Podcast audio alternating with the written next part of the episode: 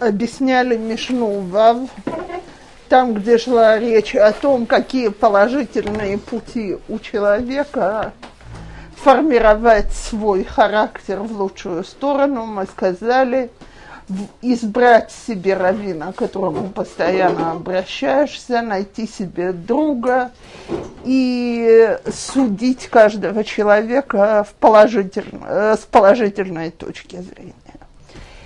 Теперь Э, как мы уже говорили, значит, э, в Мишне действуют парой. То есть один из этой пары был глава Санедрина, второй был, э, э, был Наси, нечто вроде президента. Так вот, каждый раз у нас есть такая пара, которая высказывается, в общем, на э, об, на одну и ту же тему. Так если в прошлый раз у нас было положительное высказывание, как человек может достичь совершенства, по крайней мере, напарник его, Нитай Гарбели, нам дает совет, как, если мы не можем, чтобы все было на высоком уровне, как, по крайней мере, удержаться от духовного вреда.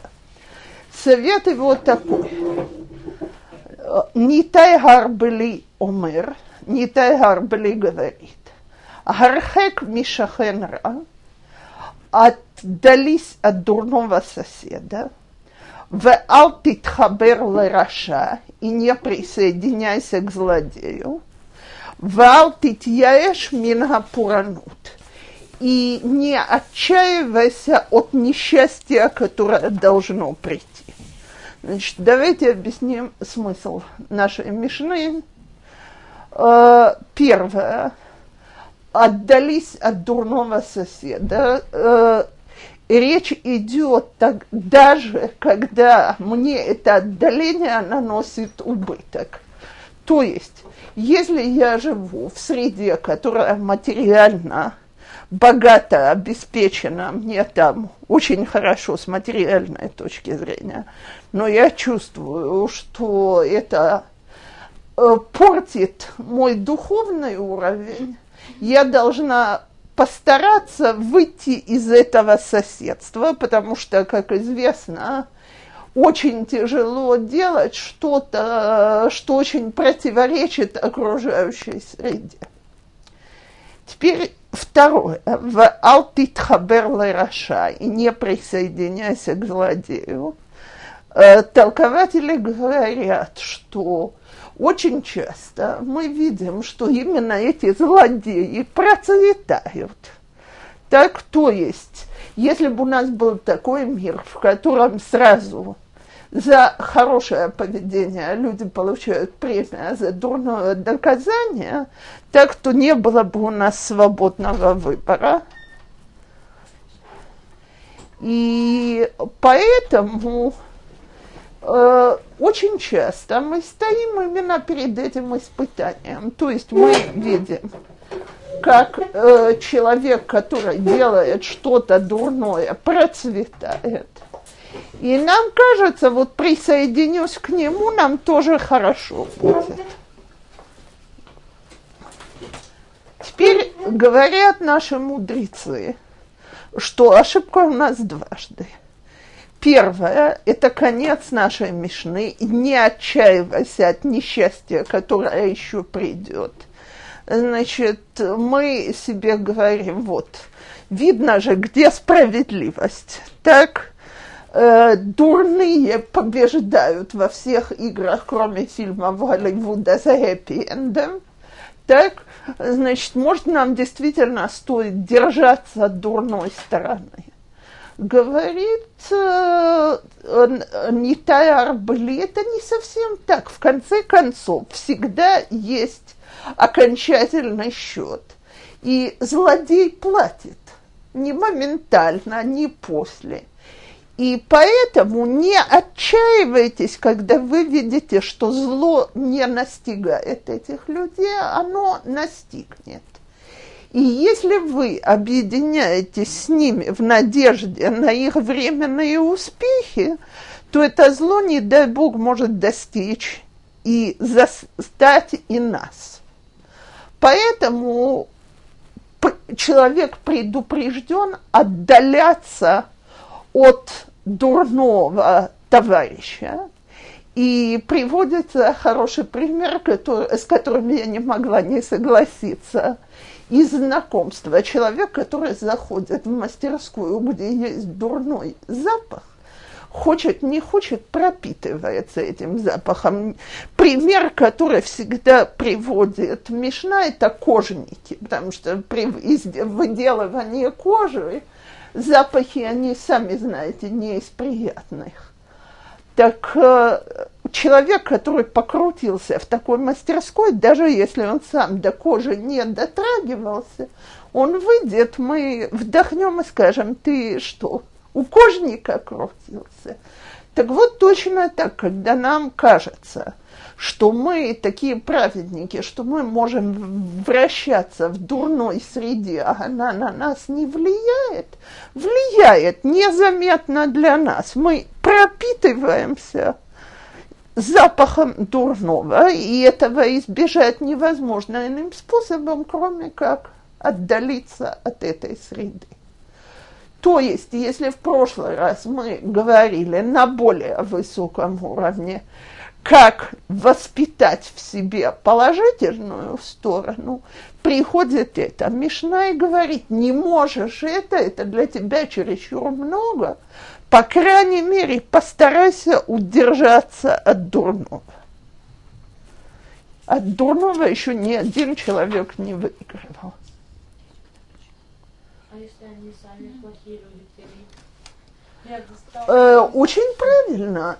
Смотрите, очень правильный вопрос. То есть, если я сам по себе человек невысокого духовного уровня, то среда, собственно говоря, за меня сделает либо то, либо другое. Если я нахожусь в среде, которая меня тащит за волосы вверх, хочу, не хочу, буду подниматься вместе со своей средой. Хотя бы по той простой причине, что человеку крайне неловко быть исключением в той среде, где он находится. Абсолютно тоже, только печально наоборот происходит, когда я в дурной среде. Тогда же сильному человеку там очень тяжело выстоять, тем более человеку слабому.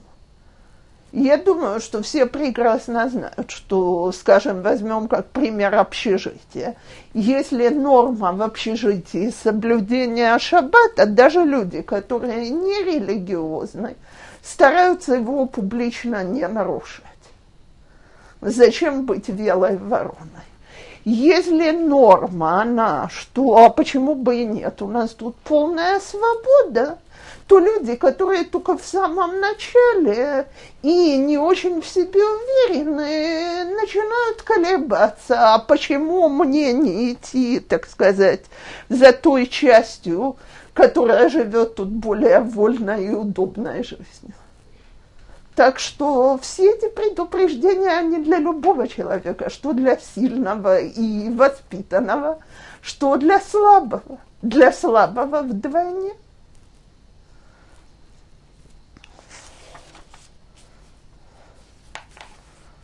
И, кстати, поэтому мы сегодня видим, как везде пытаются создать какие-то организации, рамки и так далее, которые помогают человеку удерживаться, по крайней мере, и расти и так далее. Я думаю, что это всем знакомо. То, следующая наша пара – это Иуда бен Табай, Вашимон бен Шетах, Киблумеем эта пара посвящает две ближайшие э, мишны э, праведному суду. Когда мы говорили о основах иудаизма, один из них это праведный суд.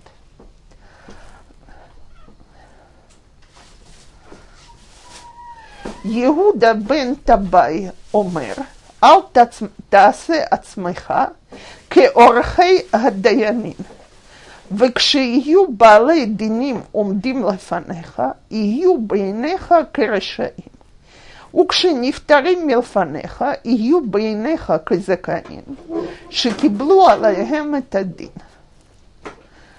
יהודה בן טבעי גברית не делай из себя адвоката.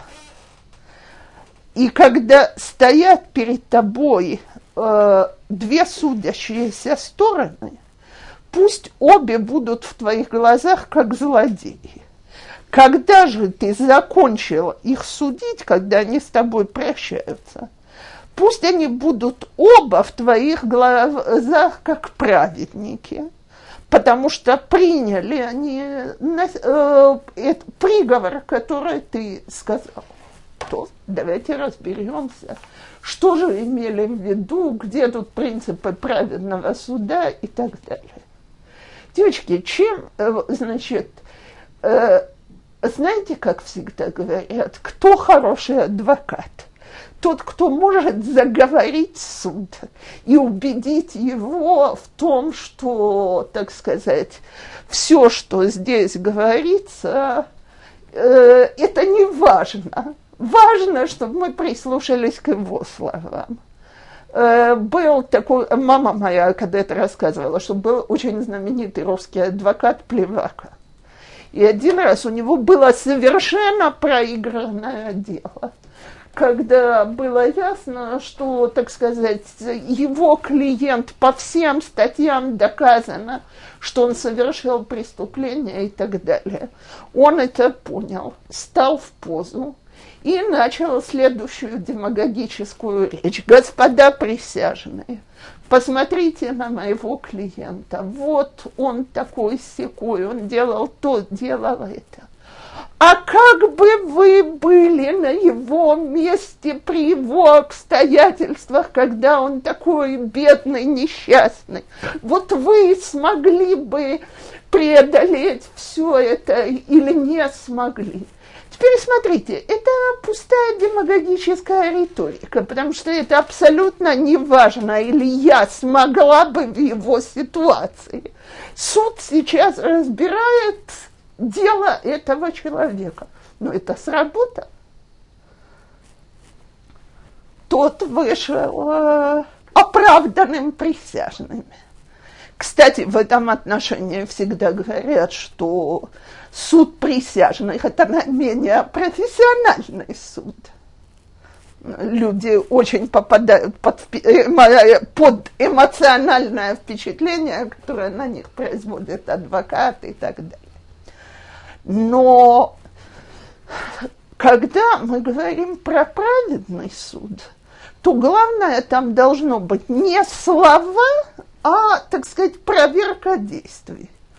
Поэтому судья, который судит, он не должен себя вести как адвокат, вы, выискивать всякие, так сказать, сомнительные оправдания, а должен четко рассматривать дело по его истине, профессионально. Так, кроме того, еще одна вещь, о которой там говорится, что когда, э, значит, у Гоим было принято в те времена, что более, э, если судья считал одну из сторон э, правой, он сообщал об этом этой стороне, еще даже не выслушав все то, что может сказать вторая сторона. А по еврейской галахе нельзя даже слушать отдельно от, э, одного из двух судящихся. Потому что когда второй отсутствует, ты полностью попадаешь под впечатление речи первого. И Поэтому постарайтесь вести себя как судьи, а не как адвокаты. Теперь следующее. Нам это кажется противоречивым тем правилам, которые сегодня в суде. То есть, я говорю, когда, я зачитываю Мишну, когда судящиеся стоят перед тобою, пусть они будут в твоих глазах как злодеи. Мы сегодня говорим наоборот, так сказать, пока вина не э, доказана, человек не винен. Но речь идет о чем-то другом.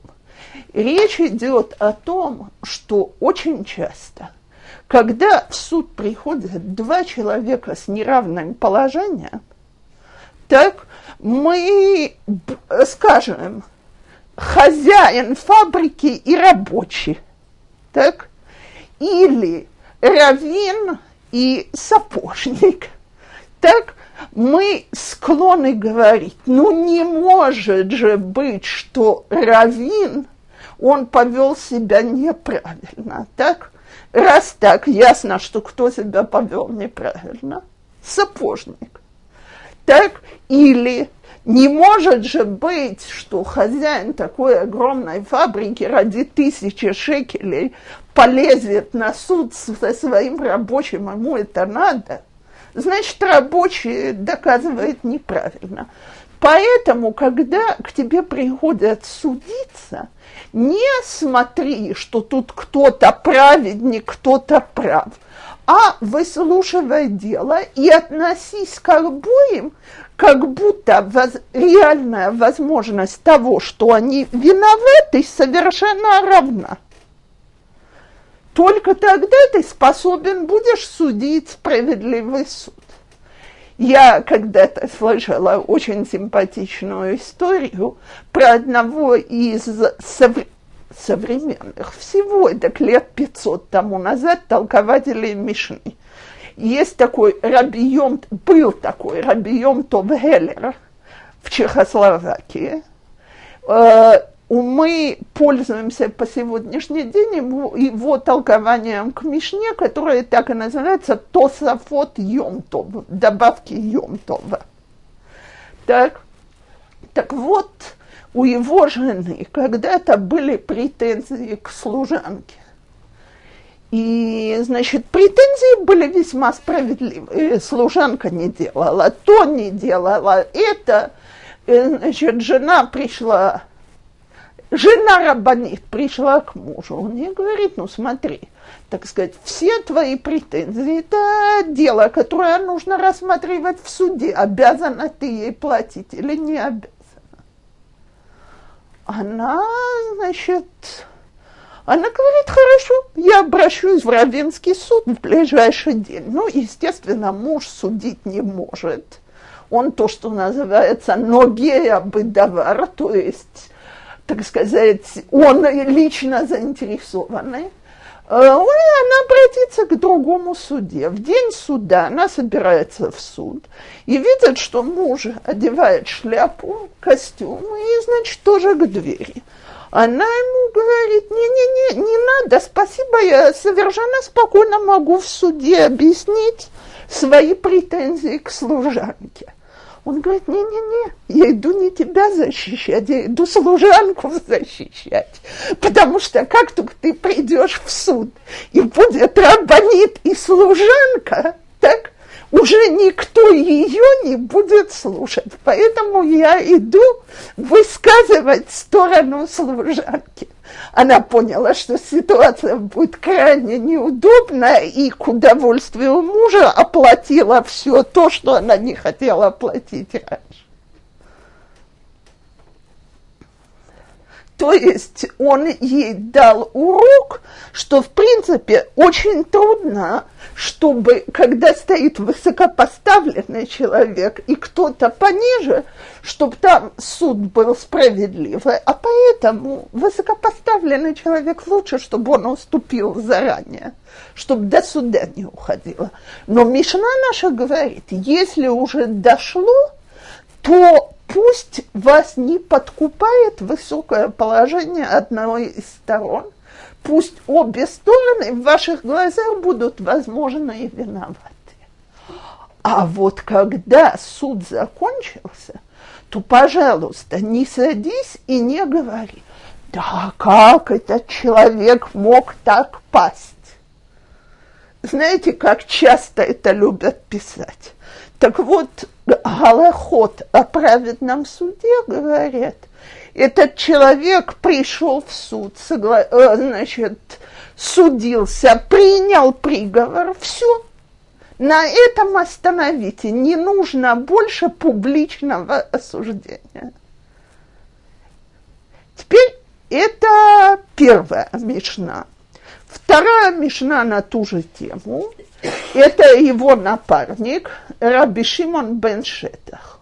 Он говорит, הווה מרבה לחקור את העדים, והווה זהיר בדבריך, שמתוך, שמא מתוכם ילמדו לשקר. Uh, извиняюсь, не перевела. Старайся долго расследовать свидетелей, проверять их свидетельства, и говори осторожно, чтобы не научились с твоих слов лгать. Теперь э, первая, первая наша мишна, та, которую мы только что учили, она говорит о тех случаях, когда замешаны два человека, и это суд между ними. Денежные какие-то вопросы, взаимные претензии. Раби Шимон бен Шитах говорит о ситуациях, когда в дело замешаны свидетели. Теперь, казалось бы, свидетели, они нейтральные. Так? Зачем им врать? То есть понятно, почему может соврать сам человек в суду. Он не заинтересован быть осужденным. Но а свидетели? Приходит Раби Шимон бен Шетах и говорит, и еще как. И не раз, и не два. И поэтому свидетельство – это не доказательство, пока оно не проверено. В свое время в, в еврейском суде свидетели проходили семь раз опрос. Почему семь раз? Потому что если человек где-то врет, то от многочисленных повторений он в конце концов собьется и где-нибудь проскочит или, так сказать, неточность в самом свидетельстве, так, или ложь. И по, теперь каждого свидетеля для большинства уголовных дел же нужно было два свидетеля, допрашивали отдельно, чтобы проверить, или они не, э, э, не составили общее свидетельство, и знает ли каждый из них детали, потому что самые простые примеры – Значит, любой человек, который приходил свидетельствовать, что он видел какое-то уголовное нарушение, он должен был ответить на элементарные вопросы.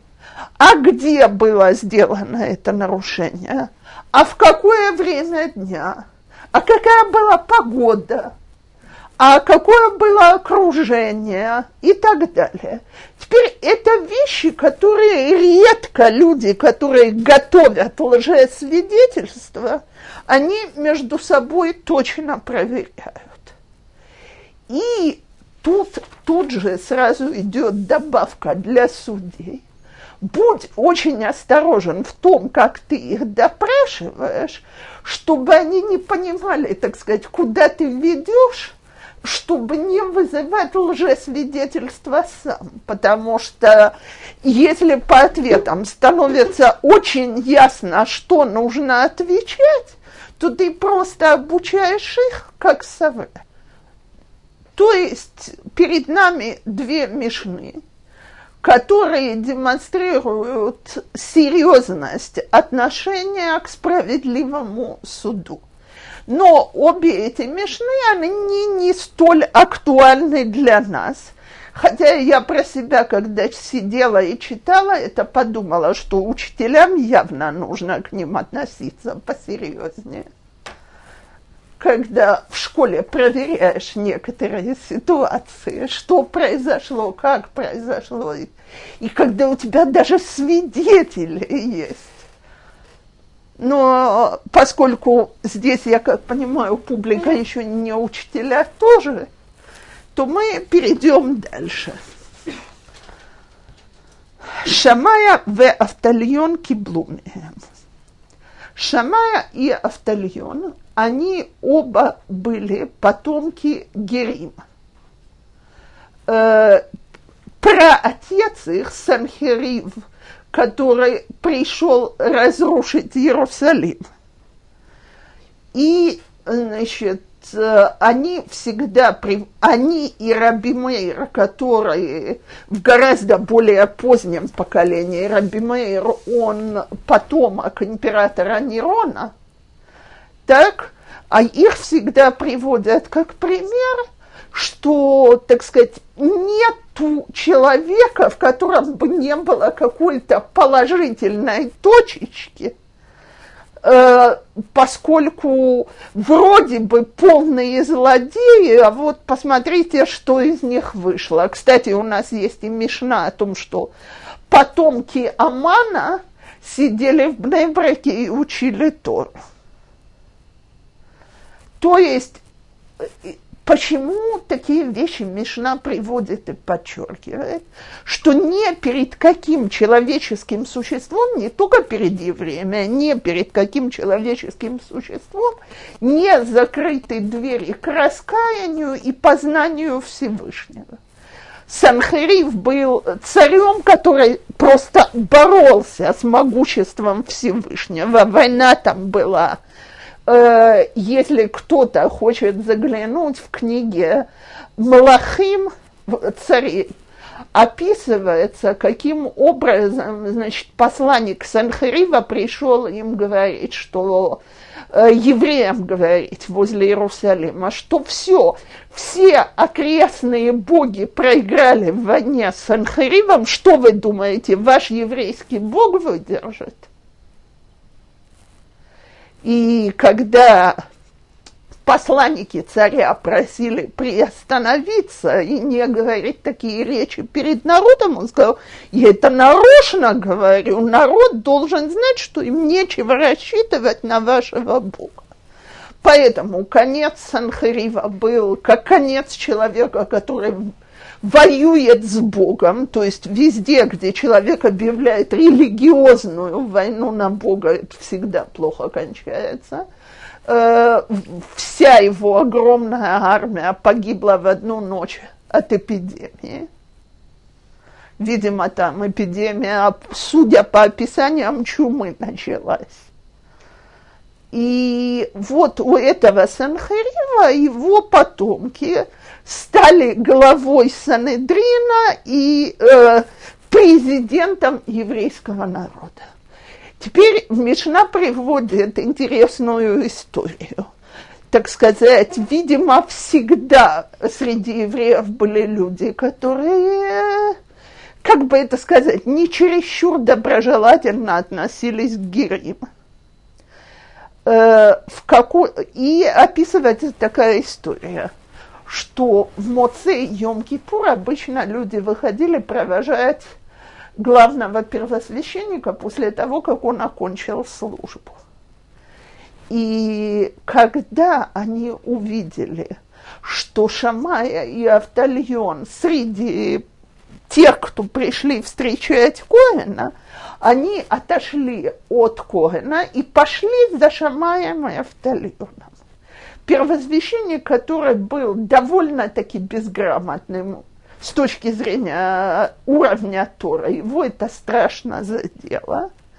И он их, когда увидел, он им сказал, привет вам, потомки неевреев. А они на него посмотрели, улыбнулись и сказали, «А, значит, привет вам на иврите, шалом лахем, мир вам, скажем так. Они ему ответили, мир потомкам не евреев, которые ведут себя как потомки Агарона Коэна и хотят мир в еврейском народе. И не мир тому, кто пытается там ссорить. Но э, видно из этой истории, что народ относился к ним с, э, с огромным уважением. И вот от их имени приводятся две мишны. Шамая говорит, Шамая омер, Эгов это Малаха, Весна это Рабанут, Ваалтит Вадеа Лершут. Люби ремесло, ненавидь э, возвышенный пост, э, рабанут в данном случае не имеется не при, в виду непременно ненавидь быть раввином, а рабанут это какое-то вознесение во власти и не стремись приблизиться к органам власти. Держись от них подальше. Значит, теперь когда мы читаем эту мешну и ее объяснение, э, наши мудрецы говорят, Эгов – это малаха, люби работу, люби ремесло, каждый человек должен стараться при, иметь ремесло, научиться профессии, приобрести для того, чтобы он мог жить на свои деньги, а не на пожертвования. И пусть весна это рабанут, не говори, что ты, значит, такой важный, что тебе не пристало заниматься простой физической работой, а любая работа в глазах наших мудрецов, она лучше, чем жизнь на пожертвования, до такой степени, что выражение, которыми, которым пользуются, оно такое – значит, э, лучше сдирать шкуру с падали на рынке для того, чтобы ее продать, чем жить на пожертвования людей. То, когда читаешь эту мешну, естественно, возникает вопрос, а как же мы себя сегодня ведем? Мы вот уговариваем людей – чтобы шли учиться Торе, посвящали ей всю жизнь, не работали, и эти люди живут на пожертвования. Кажется, очень противоречит Мишне. Что? Так вот, спасибо. Так, и с этим мы сейчас разберемся. Ответ абсолютно правильный, конечно, но я хочу объяснить эту ситуацию. Значит, во-первых, был, э, мы говорим такую вещь, э, и говорим ее абсолютно серьезно, что э, мы сегодня не то поколение. То есть когда-то у нас тут есть такие, э, есть один из Танаим, с которым мы столкнемся, его зовут Раби Йоханан Асандла, Раби Йоханан Сапожник.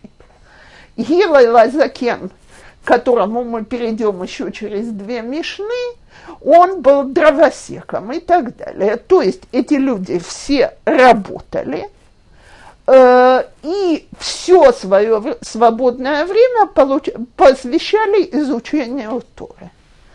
Э, раввины говорят сегодня, что, к сожалению, мы, так сказать, немножко не то поколение. И получается, что люди, которые работают, совершенно запускают учебу, серьезную учебу Торы. То есть в какой-то степени это уступка, потому что я вам хочу процитировать из Рамбама, который, как известно, был врачом. Так вот, есть очень интересное письмо, в котором он жалуется, что что за жизнь пошла, некогда учиться, вообще не занимаюсь Торой. Так, значит, с утра приходят больные, потом меня вызывают, он был личным врачом египетского султана, вызывают к султану консультировать во дворце, Потом я возвращаюсь, приходят бедные, которых я принимаю за свой счет. И вот получается, что я еле-еле немножко вечером занимаюсь вообще, что это за учеба, такая полная безобразие. теперь, как известно, этот Рамбам, который, бедняга, учиться не мог вообще, написал три величайших книги, по которым мы по сегодняшний день живем. Одна из них – это Мишная Тора, то есть сбор всех голоход, которые были актуальны во времена храма и актуальны по сегодняшний день, с подробнейшими описаниями, как их выполнять. Написал огромную философскую книгу Морены Вухим, учитель смущенных, где он объясняет, как нам учиться и что мы должны знать. И кроме этого, он известен целой кучей своих посланий, которые он рассылал как ответы во все части мира на актуальные галактические вопросы. Это все, когда он, бедняга, совершенно не учился.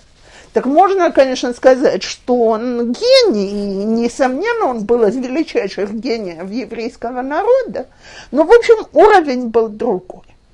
Но я хочу не в оправдательном плане это сказать, а несколько иначе. Тут было сказано «Торатам и манутам», то есть их изучение Торы – это их работа. Раби Шимон бар Юхай говорит такую вещь. Ло нитна агатора, эле леохлей агаман. Не дана была Тора, э, Тора была дана только тем, кто ели манну небесную. Переведем не дословно, а значит смысл. Что значит, э, извиняюсь, мы манну не ели, а Тора нам не дана? Что имеется в виду? Девочки, всегда, когда говорят манна небесная, мы все воображаем, что это потрясающая ситуация. Ничего не надо делать, еда падает тебе с неба. На самом деле это сплошной ужас, который дико противоречит человеческой природе.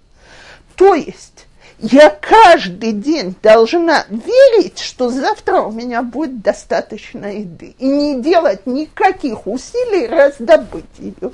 То есть полностью полагаться на Всевышнего.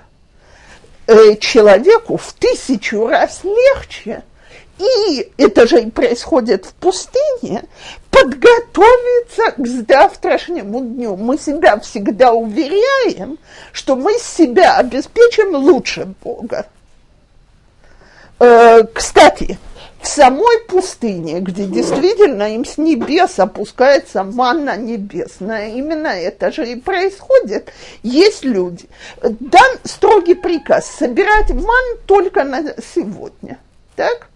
А э, люди выходят и берут двойной запас. Оно у них прогнивает, портится и так далее. То есть людям говорят, не сможете. Вам каждый день по новой придется надеяться на Всевышнего.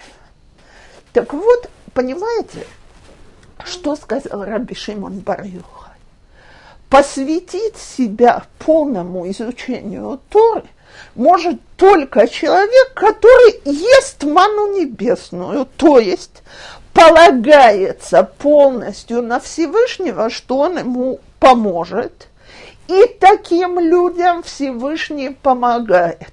Написано, что человек, который взял на себя ярмо Торы, его освобождают от ярма других обязанностей в этом мире. Сам Всевышний его от этого освобождает. Знаете, я вам хочу сказать, я ни разу, ни два видела эти ситуации своими глазами у родных когда, что называется, с неба падали вещи. Ну, самый простой пример, который в меня запал в памяти, когда наш сын, который очень серьезно учится, переезжал, э, а сперва они жили в такой коморки, я бы сказала, а потом они переехали на свою квартиру. Теперь одна из необходимых деталей, без которой дома порядка не бывает, это шкаф, как известно. Без шкафа тяжело. Значит, они решили, что поскольку денег не вводится, они купят какой-нибудь шкаф со, со вторых рук. И попросили моего мужа, у которого золотые руки, заглянуть и посмотреть, или шкаф, который они там видели, э, по объявлению. Со вторых рук он шкаф в нормальном состоянии. Муж на работе сказал, э, что ему нужно уйти чуть пораньше, чтобы посмотреть этот шкаф со вторых рук. А его коллега услышала, говорит, не надо. То есть как не надо? Он говорит, мой родственник меняет спальню, и там совершенно новый шкаф, он его может забрать бесплатно. И я так, это мелочи, так, но я такие мелочи у людей, которые серьезно учатся, которые готовы себя посвятить изучению Торы, вижу постоянно. Теперь, когда человек не способен в такой степени полагаться на Всевышнего, то тогда этот человек должен работать не просто может работать, а должен работать. И по этому поводу я недавно читала историю про Равшаха. Э, Зацал, э, один из самых крупных духовных вождей глав Ешив нашего поколения – так к нему пришел один из его учеников, у которого материальное положение очень, было очень тяжелое, и сказал, что он хочет начать работать несколько часов в день, вместо того, чтобы продолжать заниматься. Равшах его очень отговаривала от этого. Говорил ему, что он способен заниматься, что, так сказать, Всевышний поможет и так далее. Это не помогло. Он нашел себе работу и вернулся к Равушаху доложить, что он нашел работу на полдня. И теперь у него, значит, будет полдня на то, чтобы заниматься. Равшах говорит, ну, no, no, no, не пройдет, нет, нет, нет. Значит, ты с такой работой кормить семью не сможешь иди, э, значит, и ищи место, где ты будешь работать целый день, а по вечерам будешь ходить на какой-то урок. Тот открыл рот и говорит, значит, я не могу понять, что мне сказал Рош Ешива. Когда я ему говорил, что мы больше не можем продержаться, он меня уговаривал продолжить заниматься целый день. Но сейчас, когда я прихожу и говорю, что я нашел работу, которая мне позволит заниматься, он мне вдруг говорит идти работать целый день. А Равшах ему ответил, правильно говорит. Пока ты занимался целый день, ты был среди охлой гаман. Так? То есть ты был среди тех, кому мана небесная спускается. Тебе было что рассчитывать на помощь Всевышнего. Ты от нее отказался, ты решил, что ты естественно хочешь руководить своей жизнью, тогда ни в коем случае на такую семью, как твоя, естественно, зарплата за полдня работы ее не хватит. Теперь иди работай целый день. То есть чудеса не со всеми происходят. И как только человек говорит, что он больше не готов рассчитывать на чудеса, пусть идет работать. Кстати, на эту же тему есть известная история с Раби Исраэл Салантером, главой Нуата Мусар, движение морали. Он, э, говори, он выступал перед населением э, в довольно-таки ассимилированной части Германии, Пруссии точнее. И там он уговаривал людей посвящать время учебы Торы, объяснял то, что мы сейчас говорим, как Бог помогает людям, которые стараются это делать и так далее. В общем, значит, после одного из его уроков подошел к нему человек и говорит, Равин, вы меня так убедили, что я решил, что все, я полностью полагаюсь на Всевышнего, бросаю свою работу и иду учиться Торе. Вот вы уверены, что Всевышний меня обеспечит? Он его спрашивает, а ты уверен? Я? Я-то, конечно, уверен. Ну, раз ты уверен, то Всевышний поможет. И у меня, говорит, для тебя даже совет есть. Пойди купи лотерейный билет. И я тебе обещаю, принеси его ко мне, я его благословлю, я тебе обещаю, что ты выиграешь 10 тысяч рублей, девочки, 10 тысяч рублей в начале прошлого века, 20-го. Так и ты сможешь спокойно сидеть и учиться наш товарищ побежал на повышенной скорости покупать лотерейный билет. Принес, Рав ему говорит, то ты уверен, что ты хочешь посвятить жизнь Торе, и Бог тебе поможет? Уверен. Ты уверен, что моя браха поможет тебе выиграть 10 тысяч? абсолютно уверен. Он кладет руку на билет, благословляет билет, прощается с ним. Когда тот уже в дверях, он ему говорит «стоп». Рабесруэл Салантер. Значит, зовет его назад и говорит, слушай, ты готов мне продать свой билет за пять тысяч рублей наличными? Тут ему говорит, конечно, пожалуйста. А говорит, так? Ты готов билет, который должен выиграть 10 тысяч рублей. Ты, что получается? Ты не веришь по-настоящему в то, что он выиграет 10 тысяч рублей. Потому что если бы ты верил, ты бы мне его никогда не за 5 тысяч не отдал бы, а за 9 тысяч 999 рублей. Ты бы сказал, нет, это стоит 10 тысяч. А раз, молодой человек, ты не можешь на Бога так полагаться, то иди работать. То есть, девочки, заключительно, человек должен стараться э, не жить за счет других. Если он полностью посвящает себя изучению Торы – на таком уровне, что Тора для него превращается в его работу. Причем он живет этим как работой. Я недавно читала коротенькую историю, как один раввин пришел, э, знаете, они же ездят для своих ешив, собирают пожертвования и так далее. Он приехал в Южной Америке, к одному человеку, про которого ему сказали, что он дает очень крупные пожертвования. Приехал к нему домой в 7 вечера, того еще нету. При, вернулся в 8 вечера, его еще нету. Вернулся в 10 вечера, его еще нету. Спрашивает жену, где его искать? Она говорит, как где? У него в конторе. Что, в 10 в конторе, даже в 11. И можно туда поехать, можно туда поехать.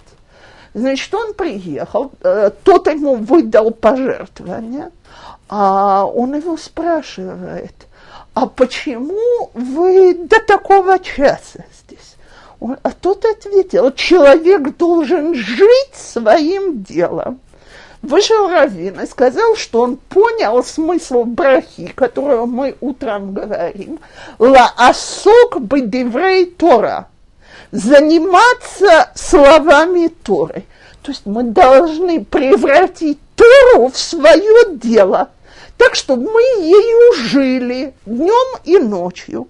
Когда человек это так делает, тогда это его работа.